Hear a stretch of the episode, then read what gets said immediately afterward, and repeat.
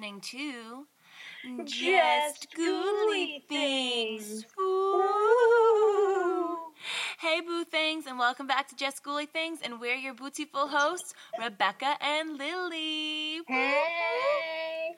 Oh, and I should mention this is Quarantine Spooky Story Special, episode 36. Wow. We're getting up to 50. I mean, that's kind of scary because that means that we've been like almost 50 days in uh, Oh my quarantine. God. but yeah, I don't know. I just like I I feel like it's like different in every state. Like I feel Yeah. like you look at some videos and people are like still out, not social distancing, like in like I don't know, like in like middle America sort of. Yeah. Um, but like over here, it's like you can't go in any store without a mask. It's like illegal. And then Yeah. I guess like our governor started talking about, oh, um, like I think that they're not even to consider, they're not going to consider people going back to work until like May twentieth or something like that. Like retail workers, and like they're going to start like slowly bringing things back, like not all at once, which is smart. But uh, Yeah. I won't. I, I think even, it's being handled well. I just hate the fact that handling it well means that we're in quarantine still. exactly. That's how I feel too. But Yeah. In the meantime, that means that you guys get episodes every single day. So Yay! hopefully that is a huge positive in your everyday life, and we are a part of your everyday routine because you guys are a part of our everyday routine now. So, um, Absolutely. you ready to go, Lily? Your first story? Yep. I Okay, am ready. This one is called Some Sort of Fuckery Going On in My Apartment. Perfect title to start the episode. All right. First of all, sorry for any bad English. It's not my first or even second language. Recently, due to my mom giving birth to us and not being able to live with my aunt anymore, I'm 16, still living with my mom. We moved into the only apartment we could find that was cheap and big enough. This is on the other side of the country, three and a half hours away. The first night in my apartment, I slept in my mom's room as my baby sister was only a few weeks old and my mom was finding it hard to sleep, so I slept with her. I woke up with sleep paralysis. There was a man, he was looking out the window. Everything was silent. I don't know if I expected there to be noise. He turned and looked at me. He didn't have hands. He just stared at me. After my mom woke up, she told me she'd had a similar experience, but with a woman. I've never had any insomnia or sleep paralysis or anything. After a few nights, I slept in my own room. At first, nothing happened. But then, after a few nights, I had sleep paralysis again, but this time it seemed almost friendly. It was a woman around 25 to 30, smiling. She looked like she was wearing a blue cardigan, white shirt, and light blue skirt. She was holding a bowl with a spoon out of it. I could smell cookies. Fast forward a few weeks, I'm in the apartment on my own for the first time. My mom had taken my sister to a doctor's appointment. I'm lying on the sofa with my cat fast asleep on the end. I suddenly feel overwhelmed. There is a weird noise. I don't know how to describe it, like an eggshell cracking, maybe? I sit up and my cat's still asleep. I look over at my pet rat. She's asleep too. I hear a humming. At this point, I'm freaked the fuck out. Hmm. My mom walks in and everything feels okay again. The next day, my mom gets sick. I sleep on the floor of her room again to make sure everything is okay. I have sleep paralysis again. And it's not a nice woman baking, it's the man. But this time he sat in the corner where his hands should be. There is blood just dripping. It stays like that for a while. I haven't been in my mom's room since. I just can't do it. Then I'm home alone again a few days later, and I'm in my bed lying with my cat, and I hear a laugh. I just assume it's my neighbors downstairs or across from me. I'm on the top floor. I hear a thud against the wall, followed by more laughter. I shut my door and I don't leave until my mom gets back. I'm not dealing with that shit. Facts. Not at all. when my mom gets back, I hear her shout, Oh my god, in our native language, of course. And then she says, I'm sorry, but your rat has died. Oh What? god. At this point, I leave my room. She says, Has he been out here since you last saw him alive? No, my rat my cat's been sleeping with me since my cat's been sleeping with me since I went into my room. I only came out of my room to feed the rat. She's lying in the middle of the cage, a small or he's lying, sorry, a small in the middle of her cage, a small cut against his head. Oh my god. I wasn't going to say anything on Reddit, but tonight I decided fuck it. It's currently midnight and I'm fucked up. I keep hearing shit. I keep thinking about whatever the fuck is haunting my house, killing my rat. Last night, I kept waking up to weird kitchen sounds knives chopping, my loud ass oven turning on, the kettle boiling. But every time I go into my kitchen, it just stops, and there's nothing. I've tried fucking unplugging my coffee machine and kettle, and I keep on hearing shit. The end. Oh my god. And like the fact that the rat had a little cut on its head, what was it doing? Like bashing its head into the cage? Like was it like what what's going on? Did the no hand man possess it? Did the no hand man hurt it? Yeah, it's like sending a message or something. When like there's Yeah. dead animals, that's like a bad omen, right? Yeah, spooky kooky ooky. Creepy don't like it. Oh, that's a dark way to start off the episode. Sorry. All right. No, it was a good way though. Okay. So my next story is titled "I'm a corrections officer at a haunted hotel." Uh, haunted hotel, haunted jail. Oh my God, there are not correction officers in hotels unless they're on vacation. Okay. All right. I'm a corrections officer at a county jail in Northwest Alabama. I work a 12 hour night shift from 1800 to 0600, 6 p.m. to 6 a.m. Most nights are calm, but nothing much happens between 10 p.m. and 5 a.m. And other nights, you're moving nonstop, and police officers are constantly bringing it, people in. You have a lot of DUIs and junkies on weekends, and then anything from an FTA to the occasional murder throughout the regular work week. Anyways, like I said, most nights are calm, meaning that hours feel like days, and sometimes a single shift can make you feel like you've been there for weeks. But sometimes those calm nights are really not all that calm. We have two holding cells in the front of the jail used to house inmates that have recently been, been, been recently booked in and are waiting to see the nurse for screening before going to Gen Pop. That's general population. Uh, we have another room up front that we call the pink room. Due to the walls and ceilings being painted a hot pink color because a former sheriff thought hot pink was a calming color, everyone hates this room. Okay. This is our drunk tank equipped with a camera for observation and a flushable drain in the floor for any liquids that might come out of person, if you know what I mean. One night, after lights out when everyone was asleep, I heard a loud bang in one of the holding cells, like someone was hitting or kicking the door, which would have been a normal noise if anyone had been inside one of them. But my partner and I had moved everyone out of the two holding cells just a few hours ago, and no one else had come in that night. I thought it had might been the guy uh, we were uh, wait i thought it had been might have been the guy we were keeping in the pink room for medical observation but when i looked over at the monitor for the camera in there he was sound asleep on his mat in the floor I went over to the doors of the holding cells to investigate. I lifted the heavy curtains on the windows so I could see each one, but there was no sign of anything. I figured I was just hearing things since the noise was so commonly heard at all times of the day or night. I went back over to my desk and sat down. It was about 0245 when I heard the, that noise. It was completely silent until about 305. I uh, I started hearing the noise it makes when a door is unlocked from the control room. From the control room, you can unlock or open any door in the facility except for like three you need an actual key for. There's a door right behind the desk I sit at that leads to the kitchen and the REC, uh, the rec yard, REC. Oh my God, I'm losing my mind. that, that was the door that sounded like it was unlocked. I radioed my partner, who was in the control room, and asked if she had unlocked this door. She said that she hadn't touched the computer since I asked her to let me outside and vape like two hours ago. Again, I thought it was a common noise to be heard. The silence is playing tricks on me. But I heard it again, except this time it sounded like the front door. I looked over at the monitors for the front door and saw nothing, but on the monitor for the pink room, I could see the screen starting to get fuzzy, like static. Then it went completely blank for a few seconds. When the camera came back on, the inmate was sleeping in the same spot, but everything he had in there with him um, his cup, shoes, blanket was scattered across the whole room. I would have heard him moving and throwing things, but it was completely quiet for those few seconds the camera went black. After that, I decided I didn't want to be alone anymore. I went up to the control room with my partner and started telling her what was going on. After I told her about the doors unlocking and locking and about the guy's stuff in the pink room, she just laughed and said, Must have been Christine. My partner has been working here for five years now. She told me that Christine was an inmate that had died in the old jail next door, and that the reason she haunts this jail is because the buildings are connected. She told me about numerous things that have happened while she was on shift, including actual sightings of the ghost she calls Christine. She said that Christine has gray down, uh, gray hair down to her shoulders, wearing a white nightgown. She also, of course, the white nightgown, right?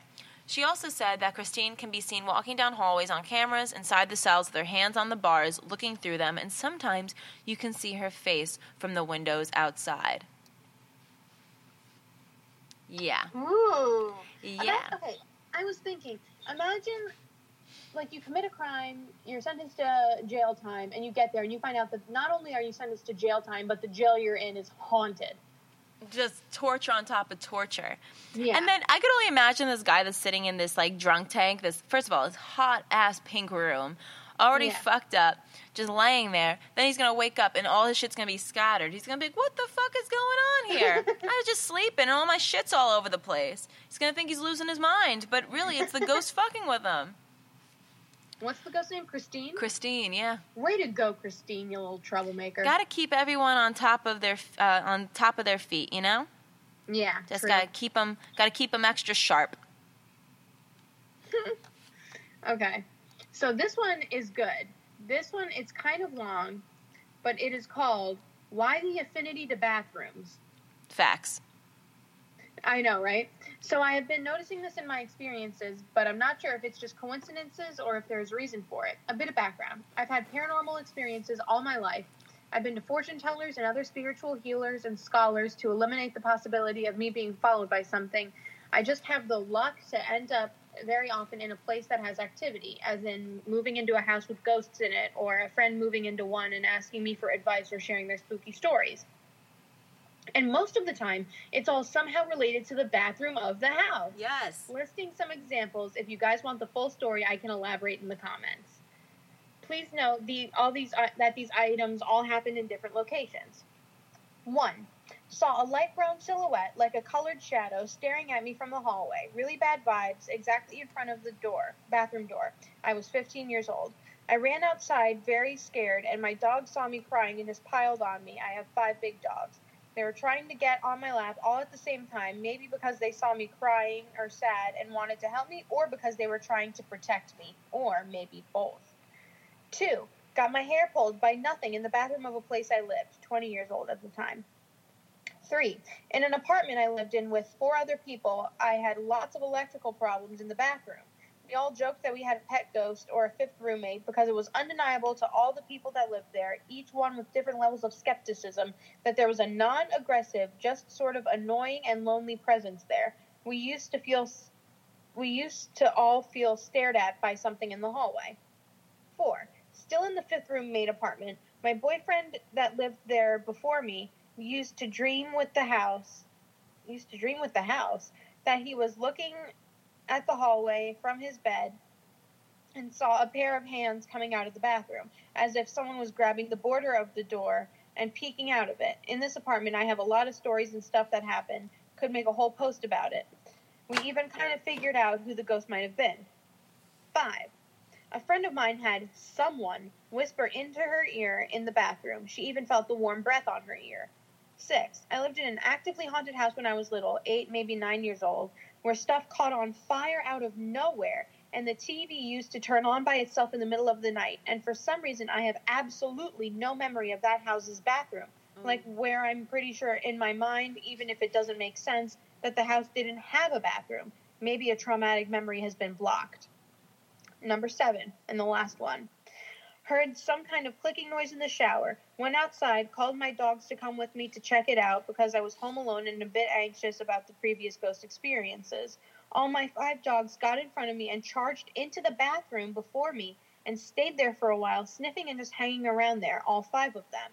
This one, I think, might have been some kind of animal, like a rat or bird, because this happened in a house that was in the woods, and that's maybe why the dogs just ran in there and kept sniffing like crazy before I even shout before I even showed them where to go. I have had some other experiences not bathroom related, but most of them seem to have this in common. What do you guys think? I think that it could be a good topic of conversation and wanted to hear from actual experts slash enthusiasts slash scholars on the subject. Does it have something to do with the water, the rituals we have in it? Showering, washing, cleansing rituals, the energetic charge of a bathroom. It's the place where we are usually the most alone in the house, maybe where we go to feel vulnerable. What do you think? This has always bugged me. Well, I think she brings up a good few, a few good points in the fact that you know water is definitely a catalyst for energy and spirits, um, Mhm. and, and that that makes sense. I also like what you said about bathroom mirrors being a portal. Yeah, yeah. I was gonna say. I think, I think that I think it's the combination of all of those things that we have as Mhm. theories that, um, that can you know bring bring a spirit into um, a higher energy to make themselves noticeable. I think Yeah. that the combination of all those definitely is why we notice there's more um, there's more bathroom stories. Um, Yeah. But yeah, I think, and I also think too that that vulnerability, and we see it all in Hollywood of like a lot of, you know, the serial killers or ghosts. You know, you're in the shower by yourself, and you know, la di da di da, but you're still thinking in the back of your head, oh, there's something going on. I sense something because that's just like, that's just kind of like what pop culture and like Hollywood has made us think is like there's always something looking at us when we're by ourselves. So I think that Yeah. it's also like a psychological element too, why we uh, like why we experience these things in bathrooms. So Definitely. Yeah, no, there's there, the the pattern is interesting, and I thought it was funny that someone else noticed it too. yeah, I thought it was just us. we yeah we literally talk about practically every single episode. It's just like the woman in Yeah. white, you know. Now it's just Yeah. bathroom stories. So, um, speaking of childhood experiences, I have one titled "My Childhood Recurring Nightmare Has Begun Again." So, I'm 19 years old and currently a sophomore in college. Basically, to cut to the chase, I used to have a recurring nightmare when I was about 9 to 12 years old. This nightmare would consist of myself and a hundred or so other kids my age gathered around a large parking lot outside of what seemed to be either an apartment complex or a set of motel rooms. The next thing that parents uh, that happens is our parents all come up to us, say hi, and wish us good luck. I am always able to look out and see my friends among the crowd gathering with their family and exchanging hugs and what have you. After this, our parents leave, and you feel a sense of panic and fear wash over you. This is where the dream takes a turn.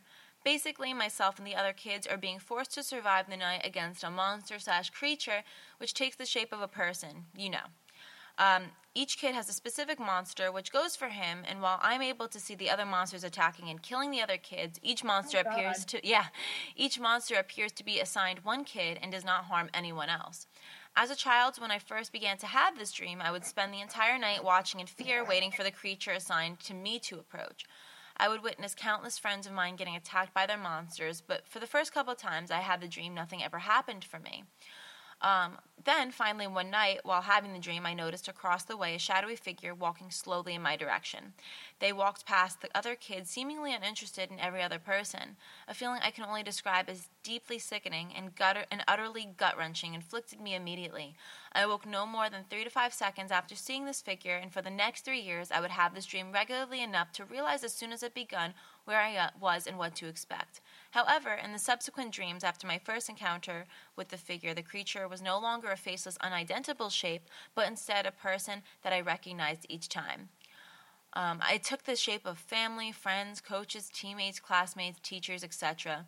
And every time the same feeling of unease and overwhelmingness, overwhelming sickness overcame me. I would just stand there as if it would approach from a distance. However, I stopped having this dream when I was around 12, as I had previously mentioned. The thing is, last night I had that dream again.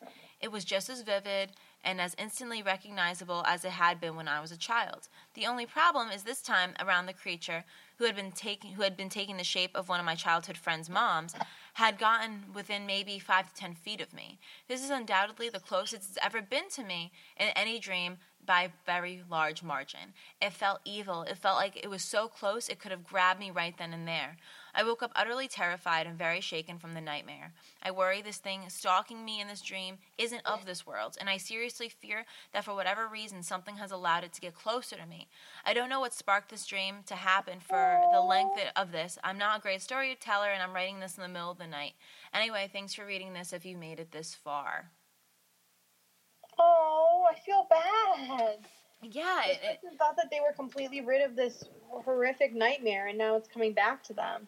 that's so traumatizing because you It's feel like scary, you're done. I mean, this person clearly, the fact that she remembers these dreams, nightmares as vividly as she or he did from 9 to 12 years old, um, and now being, you know, 20 years old and 19 years old and still remembering it like it was yesterday, there clearly has to be, you know, something attached to her in a sense that, like, there's like a message being sent to Mhm. her. Um, unfortunately, it's in a really scary, traumatizing way. But um, I, I know, like, I think we've talked about people having recurring dreams, and you Mhm. know, I've I used to have a recurring dream, not like scary like that. My dad's had them, um, and it definitely seems like psychological based, like when you're in like really high stress situations, Yeah. and you get these dreams because they're kind of in a way they're forming the thoughts that you have about the current situation you're in. Mhm. Um, like my dad, I think I've talked about in the episode.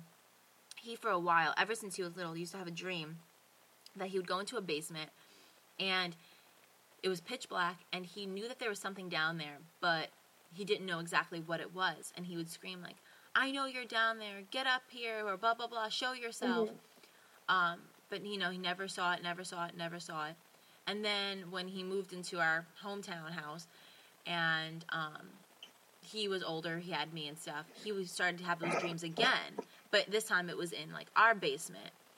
And I guess the final dream Mhm. was he finally saw this thing, or it was like a black mass or something, and he like ended up going after it and like tackling it or Mhm. killing it or whatever it was. I I can't you know verbatim say what it was, but then after that dream, he's never had that dream ever since. So it's kind of like he had to like conquer this. Yeah.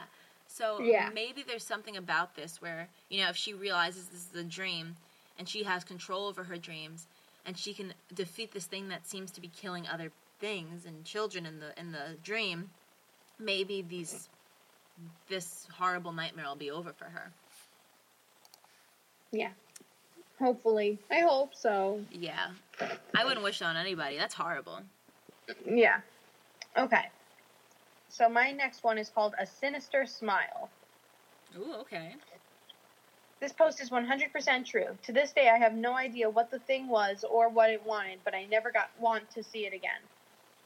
When I was around eight years old, my mother, brother, and I had just moved into a small house on the edge of town. It was a cozy little home. To me, it was peaceful in the beginning. One night, while my brother was staying at a friend's house, my mother and I had just finished up dinner. I had gone outside to feed our outdoor cat on the front porch. After I came back inside the house, I looked straight ahead, which led down the hallway, which was a little dark. All of the lights in the kitchen, the living room, the dining room were on, except for the hallway, which was dimly lit due to the other lights being on in the house. Then I saw it. What I saw appeared to be walking out of our laundry room in the hallway. It wore what looked like a very long and dark hooded cloak. Ooh. Yeah. It had some sort of a tall looking axe. It walked slowly. I stood there frozen and unable to move or speak. I couldn't believe what I was seeing. This thing just stopped walking. It just stood there looking straight ahead where my brother's bedroom was. Then it slowly began to turn its head sideways so it could reveal its face to me. I swear to you, I could hear my heartbeat in my ears. I could feel my breathing increase, but my legs wouldn't move. It was like my legs had become completely frozen to the floor. All I could do was stand there and stare in complete fear. It had the face of a skull, where eyes should normally be uh, unimaginably black sockets. Where eyes should normally be, unimaginably black sockets were. This was a blackness I had never seen before. It had the most evil, malevolent, twisted smile on its face. Its expression was sinister, and its smile stayed on its face like it found humor in the horrified expression on my face. It stared right at me. All I could stare, all I could stare back with was wide, tear-filled eyes. Ugh. Slowly, it turned its head, looking straight forward to my brother's bedroom once again, and made its way into my brother's room. No. As, as I realized it was no longer in sight, I began screaming and sobbing in complete horror and shock at what I had just seen. I had never seen something like that before. I was a child. I ran to my mother, who I remember tried her best to comfort me as I tried to explain to her what I had just seen.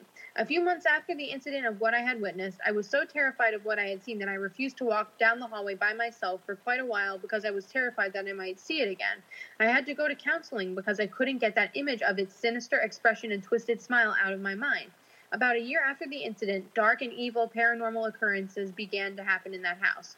I'm 22 years old now. I never saw that thing again, and I hope I never do see it again. We no longer live in that house anymore, but I'll never be able to get that sinister expression it had out of my mind. Oh. Yeah. That's that's horrifying. What like That sounds the like the Grim? Reaper. Yes, that's exactly what I thought as soon as you said the black cloak and the little axe thing. And the axe, yeah. oh. And the fact Yeah, that you having going the, your the brother's room. skeleton for a face. Yeah, that's just the quintessential image of the Grim Reaper. Good thing his brother was at a friend's house. Yeah, yeah right? Like what could it Oh what if his brother had been? You know, this this story makes you wonder. What if? Yeah. Mm, I don't like that. I don't like that story. your your story your stories are fucked up today, My stories Lily. are dark today. Yeah, sorry, guys. seriously. Okay. My next story is titled Heard My Husband's Voice, but It Wasn't Him. This was about two weeks ago. I recently got laid off of my job due to the pandemic, but my husband is an essential worker, so he still has to go in every morning. It was around 3 p.m. in the afternoon, and I was cleaning our kitchen and doing dishes. He usually doesn't get home until 5:30, 6 p.m. every night. I was alone and wiping down our counters when I heard my husband calling my name downstairs. I immediately stopped and looked down at the staircase across from my kitchen. Then, immediately after hearing what I thought was him, I watched my cats run over to our stairway and jump up onto our banister and look down towards the door to the garage, like they always do when he gets home from work.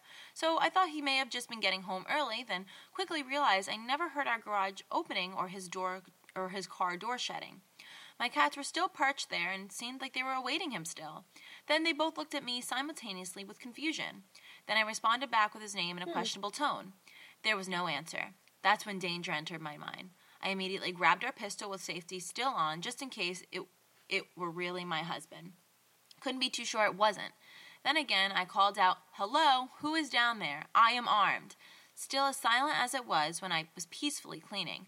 Then I called my husband and he answers and he could tell me something he could tell something was wrong even just hearing my voice before I explained what had happened. I asked him if he made it home and he said, "No, babe, I'm still at work." He always likes to prank me and I thought maybe this may have been one of those times. I told him, "Tell me you're joking right now. I have the gun in my hand. If you're not come if you're not home, something just said my name and it sounded just like your voice." he hung up the phone with me and called me back on FaceTime so I could see that he still was in fact at work. So now I'm Oh, thinking shit. someone might be in the house. I checked every room and the windows and doors, all untouched. Then I began questioning if I was just hearing things. But the fact my cats reacted the same time I did is reassurance that I'm not crazy. I think they heard it just as I did. Haven't heard the voice since. Yeah. So clearly, like a very um, typical doppelganger situation right here. Um, I, Yeah. but it just makes you wonder, like, Yeah. why why is why are they calling the name? Um, is it trying to entice them into a room of some sort? Or I would get out of that. I wouldn't stay in. If if if that happened to me, right? And I thought I heard someone, and I was home alone, and I then then I thought someone maybe broke in. I would take my. They said two cats. yeah, Yeah, I would take the two cats, and I would go and I would sit on the front stoop until my husband got home, yeah. and be like, "You go in there, because I'm not going in there, because it's either a robber or a ghost, and I don't like either, Either of, of those them, yeah. options." and the fact that the cats reacted as if they're, you know, during their everyday routine of waiting for the the husband to come home and to greet him on the on the banister, and Yeah. they both were like, "What the fuck? Like, we heard him too. What's going on here?" Did you see this shit? this is spooky kooky ookie. It's spooky kooky ookie. It is. Okay.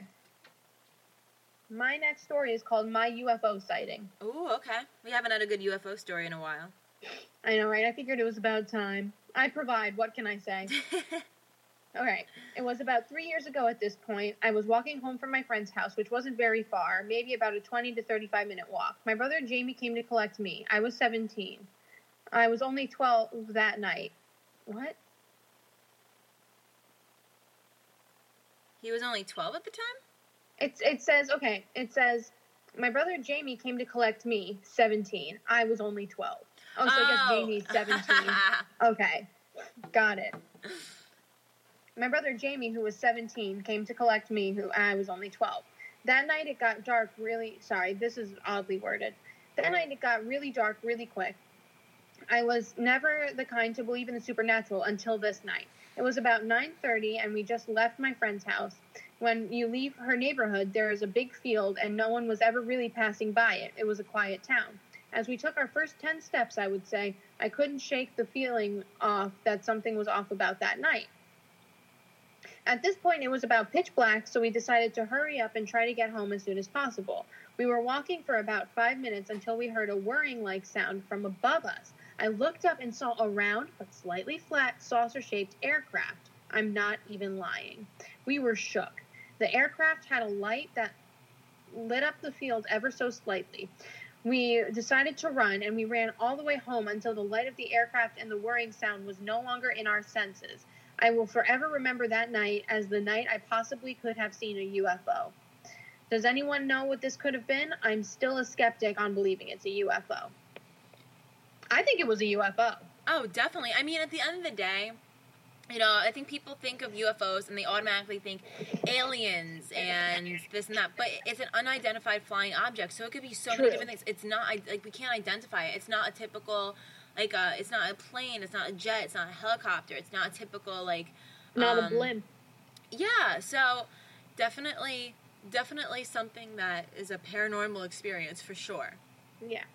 No, sure. I think it was. I think it was a UFO, especially with the whirring sound and the light. yeah, Like that's, spooky, kooky, ooky. I think I think most of us can clearly identify when it's like a it's a flying object that is Mhm. a part of like our everyday use or something that we see all the time. Yeah. Um, so yeah, that's a really really weird experience. Okay, my next story is Yeah. titled. It's easy to. Yeah. I'm sorry, what were you saying? Sorry. No, no. No, sorry. You're just a little delayed. Oh. You were freezing, so you'll be like, er, mm, eh, mm, and then you'll talk really fast, and then it's caught up. It's weird. Oh, something is in the middle of our wavelength. Okay. Okay. Sorry. Continue. Google Home sent a ghost's message to me. Ooh. Yes. Hi, I'm freaking out. Long story short, I've had sleep paralysis and lucid dreams my whole life, so I'm very familiar with them. Lately, I've been getting painfully tormented in my sleep paralysis, but eventually I'll see my cat looking up at me and then I'll instantly snap out of it. After I got a cat, it helped me cope a lot at night. One recent paralysis, I see my cat getting lifted in the air, and I grab her and tell the ghost to leave my cat alone and take take it out on me instead. I end up in pain and screaming. I've had multiple Oh, occasions God. like this. Yeah, this is really fucked up. I've had a feeling that there's been a girl visiting me lately. One instance, I got a telepathic message when I was asleep and was told to remember the numbers 3.14 for the ghost. I remember it because it's the same as pi. I wake up, and before I can open my eyes, I have a strong urgency to tell the number to the person in front of me. I fully wake up and check the time. It's 3:14. Just now, I was on the phone with my boyfriend. Oh. Uh-huh. He asked Google Home something unrelated, and instead of the song In My Room by Insane Clown Posse starts playing. Neither of us have ever listened to them, mm. nor have their songs ever played on our Spotify accounts before. The lyrics are about a ghost girl in a room who haunts a guy who falls in love with her. The ghost doesn't like his cat, so he ends up killing the cat for her. I don't want to go back and paste the lyrics because there's no way this is all a coincidence. To me, it seems like the ghost is angry that my cat helps me sleep better at night. I can't get over how perfectly the song describes my current situation, and I swear I'm not making any of this up. I haven't been able to sleep properly and thought I could get proper sleep tonight, but I guess not. Weird. Weird that the fact that 314 Weird. was significant wakes up at 314. Then the three fourteen. then Yeah. the scenario she just had that same night is the exact thing that played on her Google Home of a song that like is perfectly parallel to the situation she's in. That's like too coincidental. But um, if you guys want to look up the song, it's titled "In My Room" by Insane Clown Posse. Have you ever heard of these this band? I wonder. I want. Huh? Have you ever heard of Insane Clown Posse? I have. Have you? I've never heard of them before. Have you ever heard of Juggalos? No, I don't think so. I need to look up. I feel like these people are probably crazy looking. Insane. They are interesting. Okay, yeah. Yeah. I would not want to Um, see them in the middle of the night. nope. Nope. Never. There was a um. What what was it? Uh, I I wonder what the history is of the building that um this girl lives in. If there was like someone who died there, maybe or something. Yeah. Well, okay. Oh, so Juggalo is a fan of the group Insane Clown Posse Yeah. or any other. Uh, Imagine seeing a juggalo in the middle of the night. That's terrifying. clowns in general scare me. So anyone with clown makeup, I automatically am scared of you and want nothing to do with you. Scaring Rebecca 101, just be a clown. I'm a clown. And scaring Lily one on one, just dress like a bird and you're fine. I'm telling you, birds are bad news. They are bad news.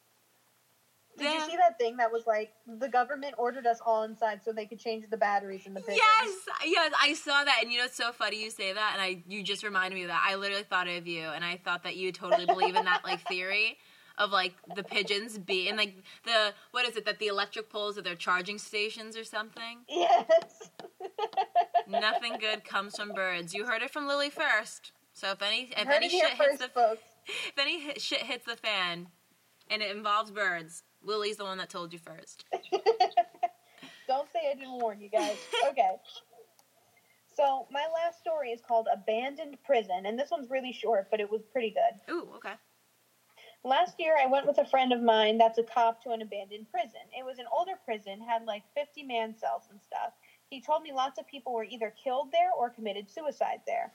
We walk in and walk around, and we get to the middle of the prison, which is the cafeteria area. I I was overwhelmed with sadness and emotion and didn't understand why. I told him this this and he shrugged it off. We left and he asked if I watched Ghost Adventures and I said rarely. When they did an episode on that exact prison, an episode I had never seen, and one of the guys one of the guys had the same experience that I did when I got really emotional and sad. He said almost verbatim how I described I felt while in the prison. Probably For Aaron. him to have, yeah, probably. For him to have felt the same way I did, it, I don't know. It's just spooky to me. It gave me the heebie-jeebies. Probably Aaron, like, bro, I'm so sad right now, and I don't even know why, bro. Get me the fuck out of here, man. Get me the fuck out of here. I thought that was a cute little one because they talked about Ghost Adventure. Yeah. I like But, that one. Yeah, and you're right. Like, what are the odds that they go and in this exact same spot they feel the exact same thing from a show that he's never felt? So it can't even be like a, I don't know, like a placebo or a something trying to convince him that because he had no, he didn't even know it was a thing. Yeah, exactly. And I think that that's just more validation for, you know, hopefully someone at Ghost Adventures or, or just people that have been doing research on that place, you know, they could take these accounts and they realize they can like line them up and be like, all right, so in this specific spot, this is what people are feeling. It's there's way too much of a coincidence to just be, you know, just a coincidence. It has to be something Yeah. more to this. So uh, that's really interesting, short and sweet. So mine is quite the contrary. It's quite long, but it from what I kind of skimmed through, it's pretty interesting. So it's titled Okay. "My Childhood House is Haunted. Here are my experiences." So it starts off with the house. Okay, so I'll start with giving you some background information on the house, its history, etc. It's a big house in the countryside of Salisbury, England. The house has three floors. You enter on the second floor, which has an office, living room, dining room, kitchen, balcony, and bathroom. The third floor has five bedrooms, one of which has its own walk-in wardrobe and a bathroom, and two uh, and has a bathroom, and then two other bathrooms. The ground floor has two bedrooms, two bathrooms, and a gym room. The house has a very big garden with very little forest at the bottom, which leads to a field and then another forest. So it's a pretty massive house. From what I've been told, the family that lived there before us moved out because of an accident involving the father and son. They were doing garden, doing some construction work uh, using a cement mixer. They turned in for the night. It rained heavily, and the next day they go out to carry on with the work. The son's sorting out the cement mixer when he's electrocuted by the power cable. His dad obviously tried to help him and ended up getting a mild shock. The son was badly electrocuted and died before the emergency services reached him. We're in the middle of nowhere, so it would have taken them at least 15 minutes to drive out there from the nearest hospital. So their son died, and they understood and understandably moved out. We moved in. My parents were told the events that caused the previous owners to leave, and they didn't tell me until I was around 13. So that's backstory on what could possibly be haunting this house, right? So mm-hmm. this is my first experience. Moving forward to when I started experiencing things in the house, I was young, probably eight or nine, so I didn't really take much notice of things happening. I thought it was just my imagination. I was also too young to know that my mom had strong beliefs in the paranormal and believed something was in the house. My dad is a man of science, so he didn't like the unexplained, and as a result, he ignores anything he can't explain. My mom sometimes had to be in the house alone with us kids. There were four of us because my dad would go on business trips for work. She decided to buy a Doberman to make her feel more secure. My first notable experience involves our dog Luca. I had a friend over for after school one day, let's call her Rachel, and we were on the trampoline at the bottom of the garden near where the boy died.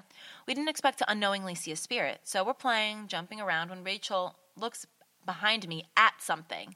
Rachel, what's that? Me, what? I turn around to look. Rachel, oh my God, it's a man. At this point, Oh, we're in, yeah, At this point, we're in hysterics. We're both seeing the same thing: a black silhouette of a man standing by the oak tree. At this age, I didn't know about the boy that died just a few meters from where this figure was, but it makes sense now. We were freaked out. We ran back to the house, past the figure that was still there, and tried to tell my parents through our crying what we had seen.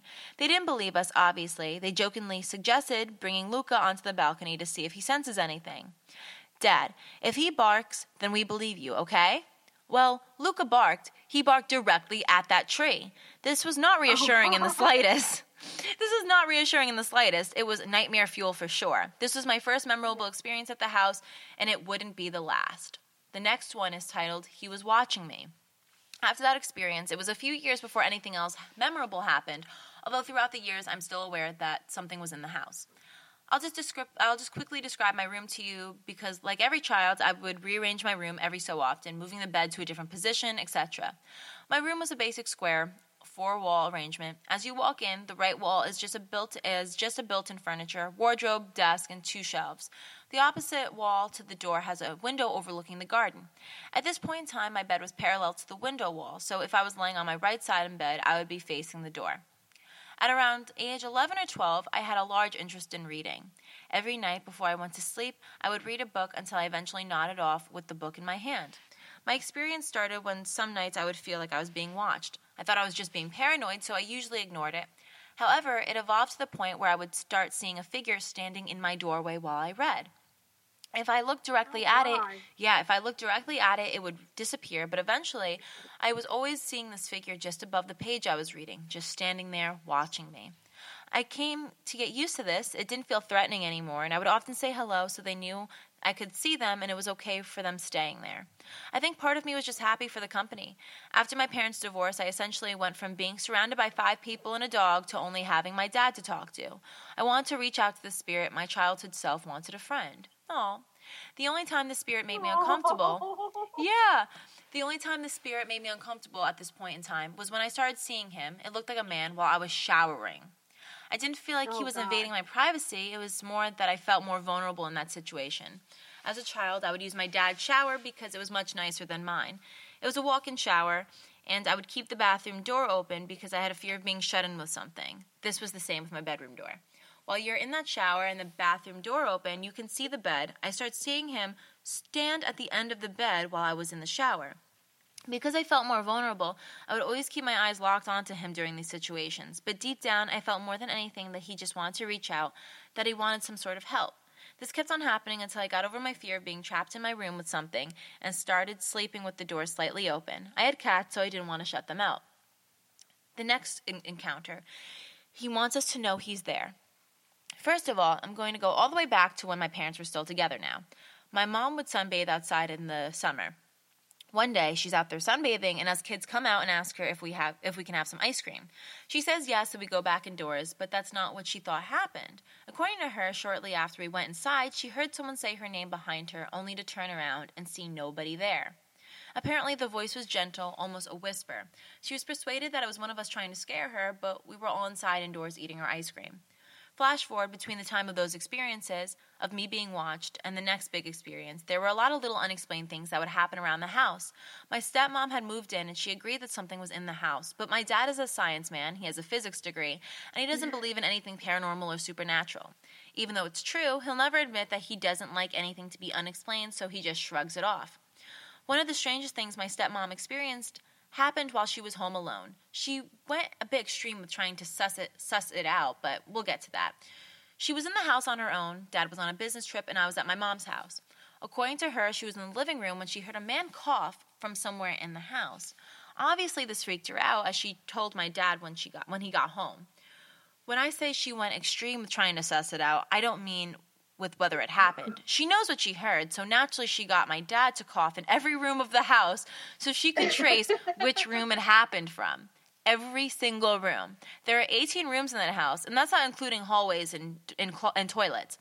Even after that, she couldn't completely decide where exactly it came from, but she thinks it might have come from one of the far downstairs rooms. The living room is on the middle floor.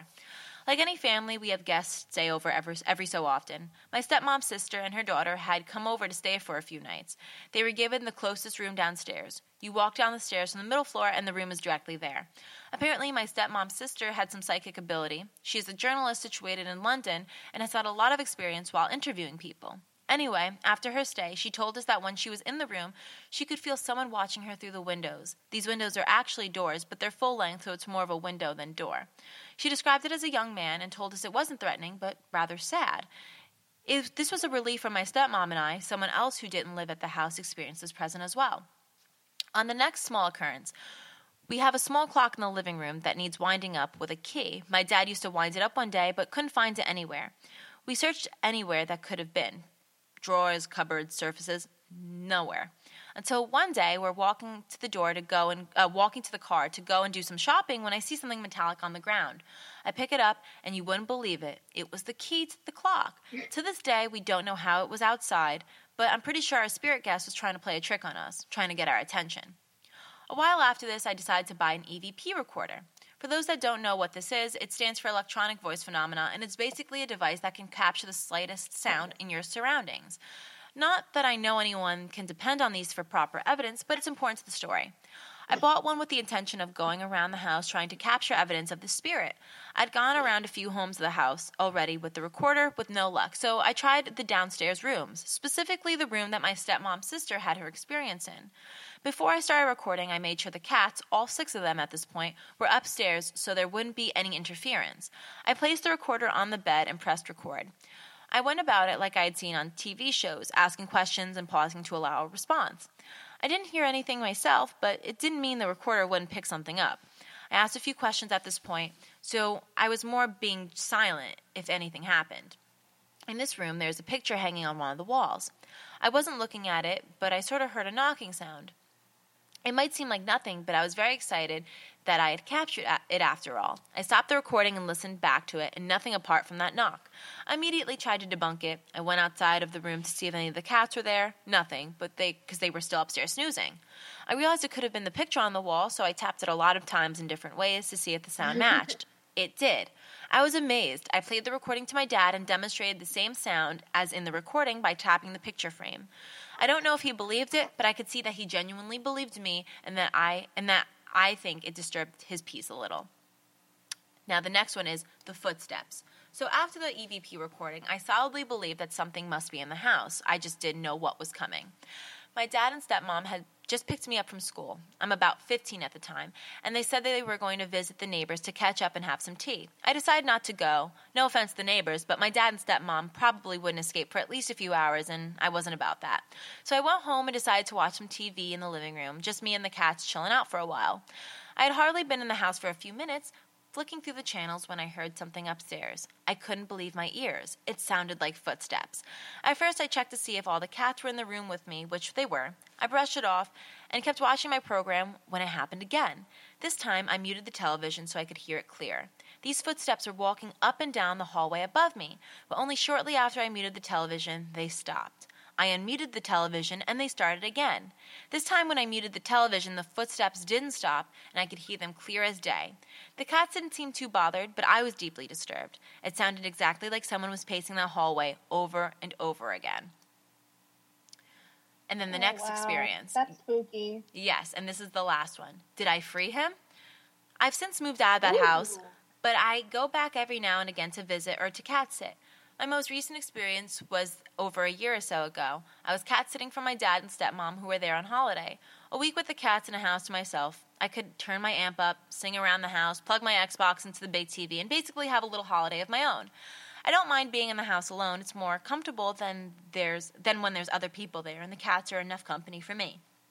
While I was there on this particular occasion, I decided to relive my ghost hunting days. I brought my EVP with me and I planned on doing some more sessions. This time I decided to do a session by the pond and the oak tree in the garden where he died.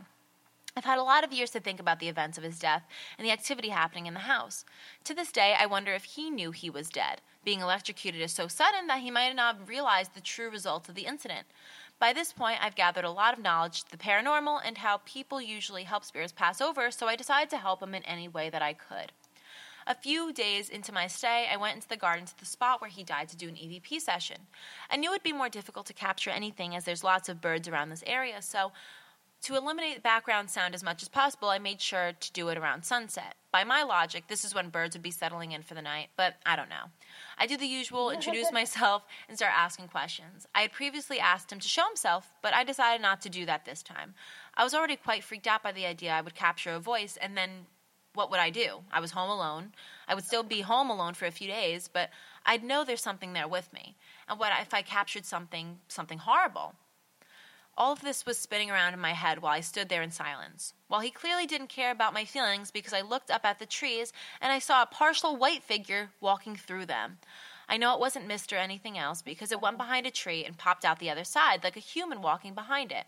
From the height, it looked like it was the torso area of the person. After this, I was stunned. I couldn't believe my eyes, and the horror film part of my mind was processing the fact that this figure could be walking down towards me and I wouldn't even know. I did what I thought was best. I took a few steps back, and I thanked him for showing himself to me. I honestly felt blessed for that. I'm not religious, but I said the Lord's Prayer just in case he was. I then proceeded to talk to him. Whether he was still there or not, I don't know. I explained to him that he had died a long time ago and that he should go to the light and be with his relatives who were waiting for him. I honestly had no idea if he heard me or listened to me, but after this event, I haven't experienced anything in that house. According to my stepmom, the atmosphere, atmosphere feels better. I can only hope that I helped him move on. He shouldn't have to be trapped on this land. I definitely felt a 17 year old chapter of my life had finally closed. Wow. How crazy, right? I just thought that was That a really interesting story. Movie you just read me. Really, it really was, and I love how this person broke down the different parts and into like kind of broader umbrellas of experiences that he had, Yeah. and that he never necessarily felt scared of this being, just you know, scared of like the fact that there is something there, and that he wanted closure for the spirit because it didn't seem that it wanted to harm him. It just seemed that more than anything, the the spirit was scared because it didn't know what was happening. Yeah. And it makes sense if it was the little boy that passed away, or not necessarily a little boy, but you know the younger man, um, Yeah. because when you're electrocuted, it happens so suddenly, and I feel like that happens a lot with younger spirits because they expect to live a full life, and when their life's Yeah. cut short so abruptly, like they don't know what to do. So yeah. So, So, uh abruptly, so suddenly, they don't have time to process, and also think about the energy that's there. Uh huh, Yeah. yeah. So uh, that I just wanted to end on because it was it was a super long one, and I thought it was a very intriguing one. It was really good. I was in it too. I was like into that. We got to get this guy a movie deal. But um, okay, so that concludes this episode of Just Ghouly Things, the quarantine Yes. spooky story special, episode thirty-six. Thank you so much, Boo. Thanks for listening. Um, let's go through all the socials, unless you have something to add, Lil. Uh, I just wanted to say, stay safe from birds Moral of the story: Always stay safe from because birds. they will hold you hostage. With a gun to your head. Oh my god, they have like a little bandana over their mouths during quarantine. Oh god. Okay. So, on that note, let's go with the socials. Follow us on Instagram at Just Ghouly Things podcast our personal Instagrams at Rebecca Ruber and at Lily Baldessari, Twitter, JGT podcast, Facebook like page, Just Things podcast, Facebook private group, Just Ghouly Things podcast group, donate to our Patreon.